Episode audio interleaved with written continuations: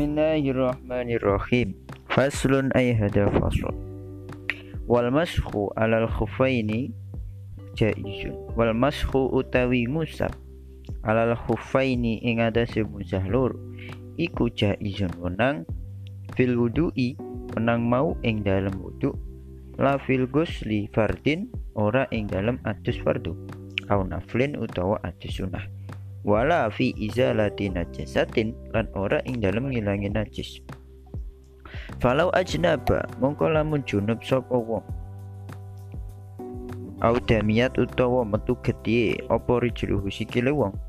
Fa'aroda mongko ngarepake sapa wong almasha ing ngusap badalan lawan dari ganti an guslir rijli saking basuhe sikil lam yajus mongko ora wenang apa? Mashu Bala Buddha baritan kenal ora minal gusli saking basuh. Wa asyara lan aweh isyara Aweh weruh. Apa koluh ucapane musonep Rupani jaizun Awero anna guslar rijleni sak temenin basuh sikil loro Iku afdolu luweh utama minal masyi katimbang usap Wa inna maya jusu Lan angin pemesine wenang apa mashul khufaini Ngusap muzah loro. La ah ahdahuma. La ahdihuma orang usap salah sijine. La ahadihuma orang usap salah sijine khufaini fakot akang bloko. Ila ayakuna angin yen ono sapa wong iku fakidul ukra wong kang kasepen liyane. Oleh mau bisalah satu syarat itu kelawan telu piro-piro syarat Wijiku ayat tadi a yen to ngawiti sapa asyaksu awa-awaan lubsahuma ing nganggone khufaini ba'da kamalit tuharati ing dalem sakwuse sempurnane sesuci.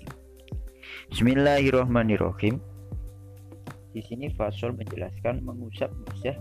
Hukum mengusap musah itu diperbolehkan di dalam wudhu, bukan di dalam mandi fardu ataupun mandi sunnah, dan juga bukan di dalam menghilangkan najis. Ketika seseorang junub ataupun kakinya berdarah, kemudian ia menginginkan untuk mengusapnya sebagai ganti dari basuh kakinya, maka hal itu tidak diperbolehkan.